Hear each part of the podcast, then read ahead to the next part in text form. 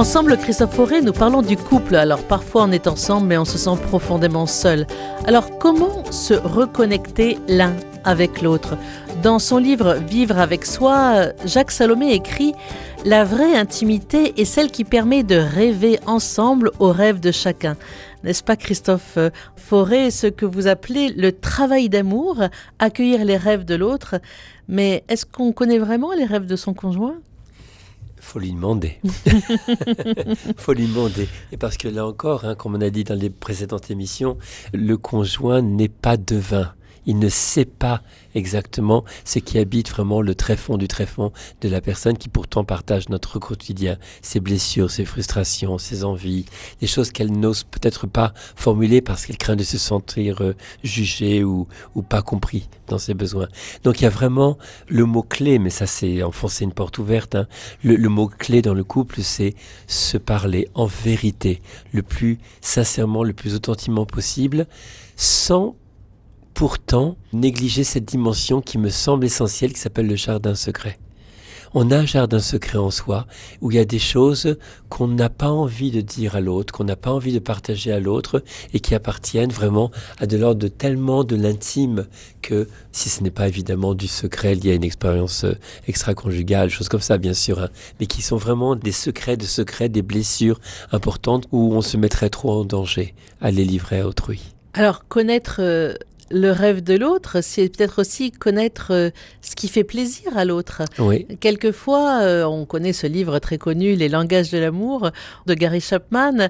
On se rend compte qu'on ne connaît pas vraiment ce qui fait totalement plaisir à l'autre. On croit qu'on lui fait plaisir, mais en fait, on lui fait pas plaisir. Exactement. Alors, ce petit livre, il paraît vraiment cucul la praline, il paraît vraiment bête, mais en fait, c'est un livre que je conseille souvent à mes patients et patientes parce qu'il est très pertinent dans le fond. La structure est un petit peu bête. C'est à la euh, c'est à l'américaine, hein, mais, lisez-le parce que qu'est-ce que ça consiste en quoi? Il se rend compte que il y a cinq langages de l'amour. C'est-à-dire, si vous, Bénédicte, vous êtes allemande et que je suis japonais, si je vous dis je t'aime en japonais et que vous ne comprenez pas le japonais, vous n'allez pas comprendre mon amour. Si vous me dites je t'aime en allemand et que je ne comprends pas l'allemand, je ne vais pas comprendre votre amour et pourtant on est unis par ce même lien d'amour. C'est ça les langages de l'amour de Chapman. Ça veut dire, premièrement, apprendre à reconnaître ses propres langages, ce qui fait qu'on se sent aimé dans la relation et comprendre chez l'autre quel est son langage qui fait qu'il se sent compris et aimé dans la relation et apprendre à communiquer avec cette personne-là en utilisant le langage qu'elle peut comprendre. C'est-à-dire que si vous êtes allemande, je vais d'abord comprendre que vous êtes allemande et je vais apprendre à dire je t'aime en allemand. C'est des petits trucs, hein, ça paraît un peu bébête et recette, mais c'est utile. C'est par exemple le certaines personnes comprennent l'amour uniquement par le toucher tenir une main, passer la main sur l'épaule, caresser la joue, mettre la main sur la cuisse. Ça, ça veut dire je t'aime. D'autres personnes ne supportent pas le contact physique et ils ne comprennent pas que ça veut dire je t'aime. D'autres personnes, ça va être le deuxième, ça va être les paroles valorisantes. Elle est très jolie ta robe. Je suis très fier de toi dans ce que tu as accompli là. Tu es vraiment une personne qui, euh, qui a telle caractéristique qui la rend unique au monde. Ces mots que l'on dit à l'autre. Parfois, certaines personnes ne sont pas sensibles à ce que l'autre va dire. L'autre, si c'est son langage, va être extrêmement sensible à ces paroles d'attention.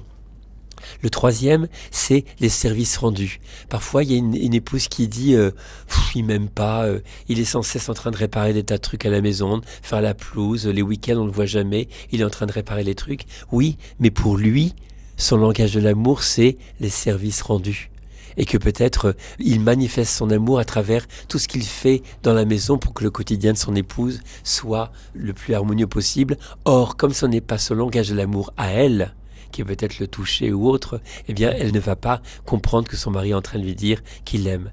Le quatrième, ça va être les petites attentions, les petits détails, le petit pain au chocolat déposé sur la table du bureau, le petit miroir qu'on a chiné pendant deux mois pour trouver exactement le petit truc qui comportait. Si ça n'a pas d'importance pour soi, on va le prendre et puis on va le mettre dans un coin et l'autre sera profondément blessé que cette attention qui porte en fait le message d'amour ne soit pas pris en compte pour ce qu'il est, à sa juste mesure. Et la cinquième, c'est les moments privilégiés. C'est pour certaines personnes, la preuve que l'on est aimé, c'est qu'on a envie de passer des temps privilégiés avec elle. Une promenade au bord du lac, aller à un spectacle ensemble, aller tous les deux en, en vacances. Alors que pour l'autre conjoint, c'est pas important, c'est pas ça qui est la structure même de la relation d'amour. Donc on voit combien on peut passer à côté l'un de l'autre alors que même on s'aime très fort, mais la manière dont s'incarne dans le quotidien, on est vraiment dans le quotidien là, dans ce quotidien, les messages d'amour, si on ne sait pas comment moi je fonctionne, comment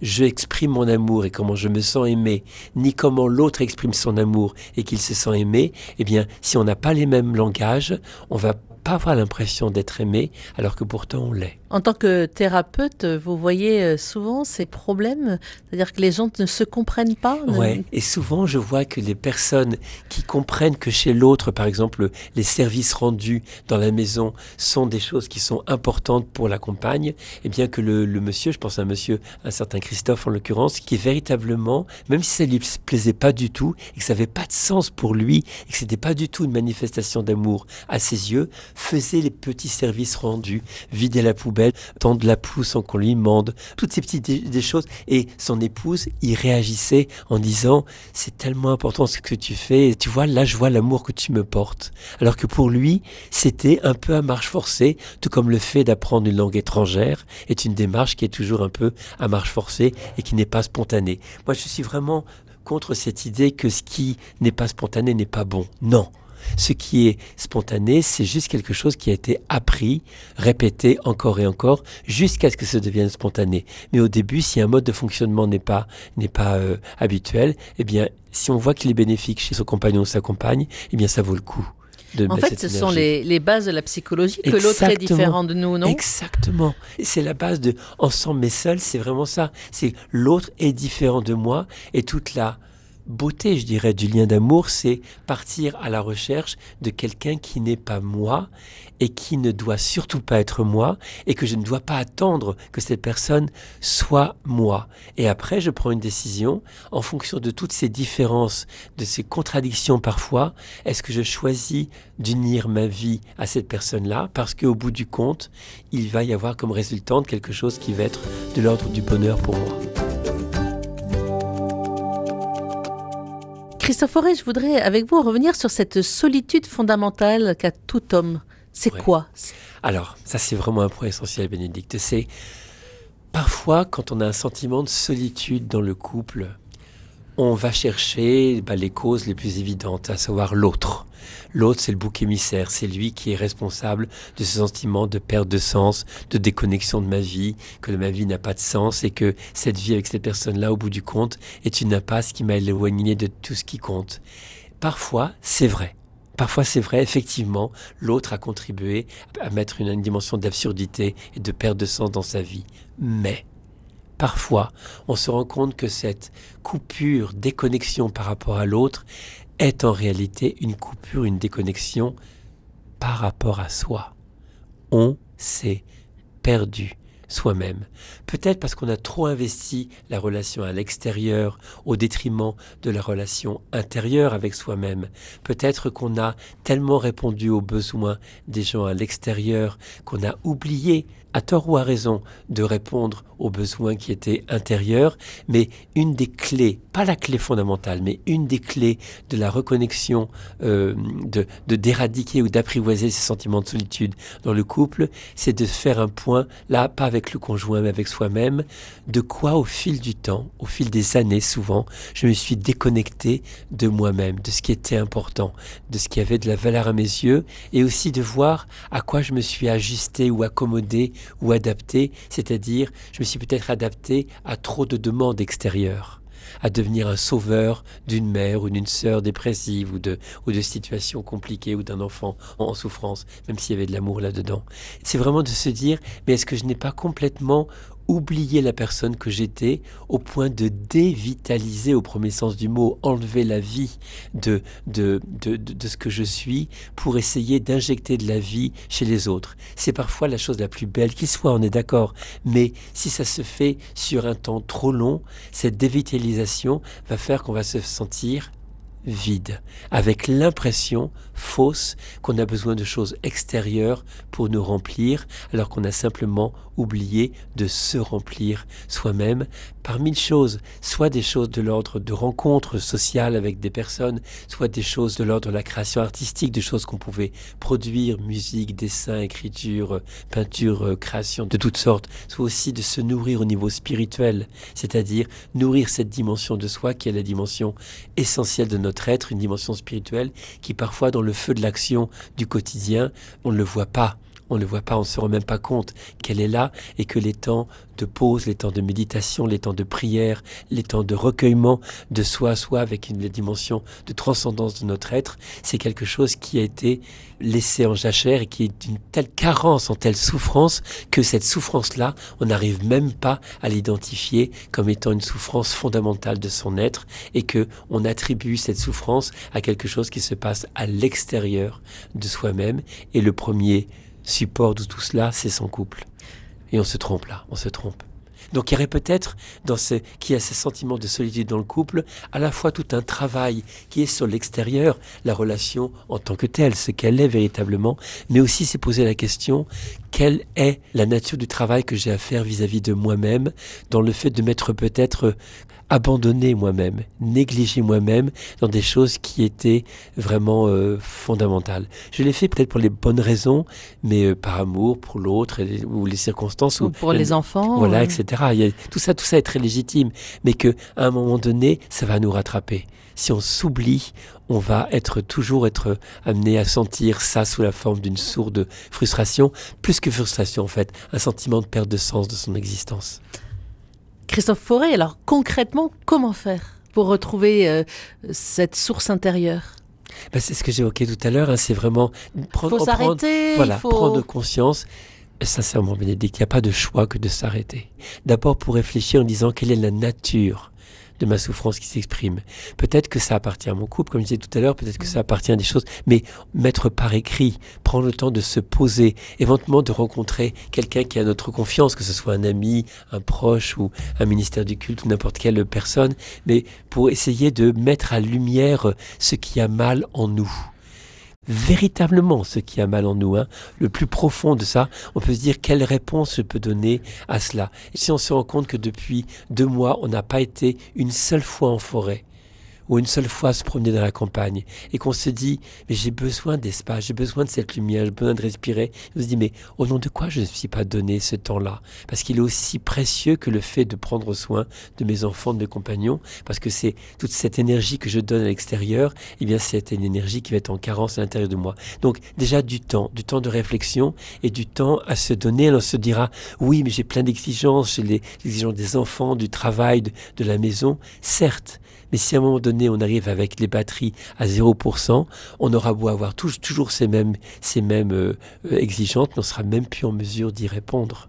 Et donc il y a presque une nécessité, un respect fondamental vis-à-vis de soi-même, de dire cette dimension intérieure a besoin de temps. Après, quelle que soit la tradition, moi je crois beaucoup au fait que la, la, dimension spirituelle peut véritablement être une des réponses, parce que c'est la partie dans nous qui est souvent en carence. Hein. On répond par du psychologique, un petit peu trop psychologique dans notre société, alors que la dimension spirituelle, qui peut être quelque chose qui n'est pas forcément par le fait d'aller dans une église, mais de se connecter à la nature, de se connecter à la transcendance de l'être, à la beauté de l'existence, peut aussi se dire, ok, mes soucis ont leur importance, mais quand je regarde la magnificence de ce qui se déploie devant moi, eh bien je peux peut-être euh, en apprendre quelque chose. Il y a peut-être une petite voix intérieure qui me dit, Bénédicte, Christophe, il y a quelque chose pour toi.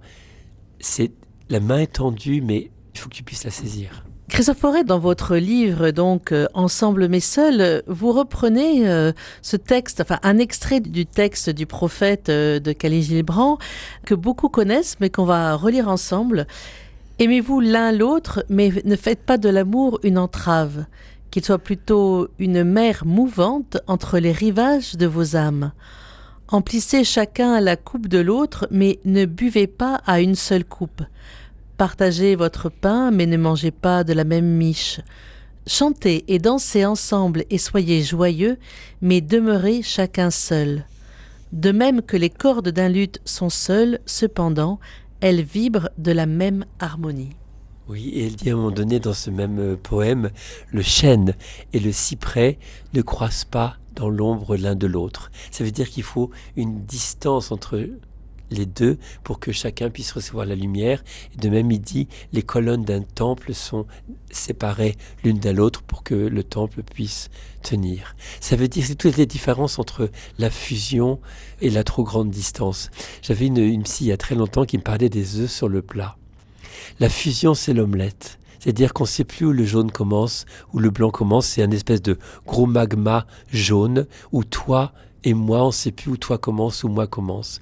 Et le couple sain, c'est les deux œufs sur le plat. C'est-à-dire, toi le jaune bien distinct, moi le jaune bien distinct, et le blanc qui nous relie, c'est notre relation. C'est le nous. C'est le nous. C'est le couple. Voilà, c'est le nous. Et il y a les trois composantes qui sont là. Toi, moi et la jonction. Alors que dans la fusion, confusion de l'omelette, tout est mélangé et en fait on ne distingue plus où tu commences, où tu finis. Et si je ne vois plus où tu commences, où tu finis, je suis vraiment dans l'oubli de toi. Et euh, comme je me confonds à toi, j'ai plus tendance à prendre soin de toi. Alors pour conclure ces quatre émissions ensemble, Christophe Forêt, peut-être vous pourriez nous faire un, petit résumé de tout ce qu'on s'est dit. Est-ce qu'il y a des choses euh, qui vous paraissent vraiment fondamentales? Bien sûr, on, invite euh, tous les auditeurs à écouter les quatre émissions. Hein. Si vous n'avez pas entendu une émission, n'hésitez pas à, la réécouter en podcast. Mais est-ce qu'il y a des choses qui vous paraissent fondamentales? En fait, j'aurais envie de vous lire le résumé à, à, la fin de ce livre pour renier le lien, nourrir, pardon, le lien avec soi-même. Je vais vous les lire en fait. Hein dénouer vos nœuds psychiques et si nécessaire éradiquer les schémas limitants issus du passé et retrouver l'estime de vous-même grâce à un travail psychothérapeutique. Si c'est nécessaire. Si cela, si cela est nécessaire. Développer une attitude de générosité, de patience et de vigilance empreinte de bienveillance à l'égard de vous-même. Tenez les promesses que vous vous faites. Veillez à être intègre et congruent par rapport à vous-même, posant ainsi les bases d'une solide confiance en vous. Prenez conscience de vos besoins fondamentaux et vous efforcez jour après jour d'y répondre avec courage, constance et détermination. Accueillir comme légitimes vos besoins de reconnaissance, d'appartenance, votre besoin d'estime et de réalisation de vous, vos besoins de protection, de stabilité et de sécurité. Osez explorer vos limites pour aller au-delà et gagner en autonomie et en liberté. Prendre soin de votre corps. Ça, c'est un aspect qu'on oublie tellement. Tendre vers l'essentiel en vous et autour de vous en essayant de simplifier ce qui peut l'être dans votre existence. Assumez pleinement vos désirs et vos rêves en vous donnant concrètement les moyens de les mettre en œuvre explorer votre espace intérieur et prendre conscience de la solitude fondamentale qui est le fondement de votre être. Sur ces bases, vous pourrez embrasser sans réserve le monde et tous les êtres qui le peuplent. Voilà ce que signifie le travail d'amour envers vous-même. Voilà ce que veut dire prendre soin de vous. Est-ce si compliqué? Si vous cherchez la paix en vous et dans votre relation, sachez qu'il est le fruit de ce travail. C'est parce que vous allez vous y engager que votre cœur s'apaisera et un cœur apaisé voit plus loin. Il est en mesure de regarder en lui et autour de lui. C'est un cœur qui, à nouveau, est prêt à aimer. Et vous, euh, Christophe Forêt, est-ce que vous avez un cœur apaisé? J'espère, pas toujours heureux, parce que je fais une grande différence entre la paix et être heureux. Euh, il est apaisé. Des fois, comme tout être humain, il n'est pas forcément toujours heureux, mais je m'y efforce puisque c'est vraiment notre essence fondamentale de, tendre vers le, le bonheur. Mais je crois que l'apaisement est beaucoup plus accessible que le fait d'être heureux, parce que parfois l'être heureux, être heureux est quelque chose qui implique la présence de l'autre. Et l'autre est autre, et ce n'est pas toujours une mise en phase de ce qui me rend heureux, de ce qui rend l'autre heureux. En revanche, être en paix, c'est quelque chose qui est souvent en relation avec soi-même, une décision que l'on prend de créer les conditions les plus favorables possibles pour être en paix. Donc oui, peut-être le cœur en paix, pas toujours heureux, j'y travaille, mais euh, c'est en fait une invitation que je peux faire à tous les lecteurs. Le fait d'être dans un espèce de bien-être, c'est pas simplement un truc de tarte à la crème qu'on voit dans les magazines euh, féminins ou de psychologie. C'est véritablement euh, donner du sens à sa vie, prendre conscience de soi-même à l'extérieur et à l'intérieur, conscience du monde. C'est prendre aussi avoir un vrai regard sur ce qui on est comment on fonctionne. On ne peut travailler que quelque chose qu'on comprend bien. C'est aussi essayer d'injecter dans sa vie un sentiment de sens, de signification, et que tous les actes, que ce soit des pensées ou des comportements ou des paroles de notre vie, soient le plus congruentes, le plus alignés sur ce qu'on veut faire de sa vie, et essayer au maximum de discerner quelles sont les valeurs les principes de vie qui sont les plus justes pour moi et pour les autres, en sachant que ce qui est juste pour moi n'est pas toujours juste pour l'autre. Donc c'est vraiment une conscience de cette euh, écologie entre moi et l'autre.